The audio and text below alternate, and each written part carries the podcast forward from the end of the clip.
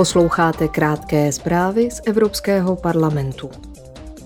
Europoslanci včera ve Štrasburku přijali svůj postoj k jednání s radou o nové směrnici o výrobcích.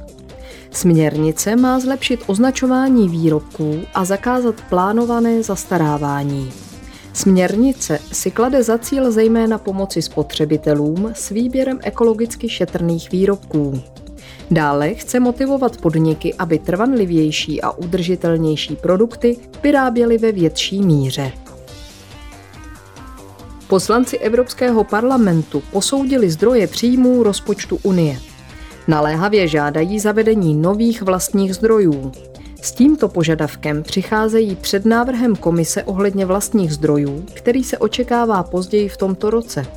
Jedním z hlavních důvodů pro zavedení nových zdrojů příjmů je nutnost splácet dluh vzniklý v rámci plánu obnovy Evropské unie.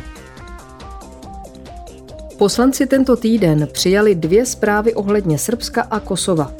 Vyzvali obě země, aby se zapojili do dialogu a zajistili normalizaci vztahů na základě zásady vzájemného uznávání.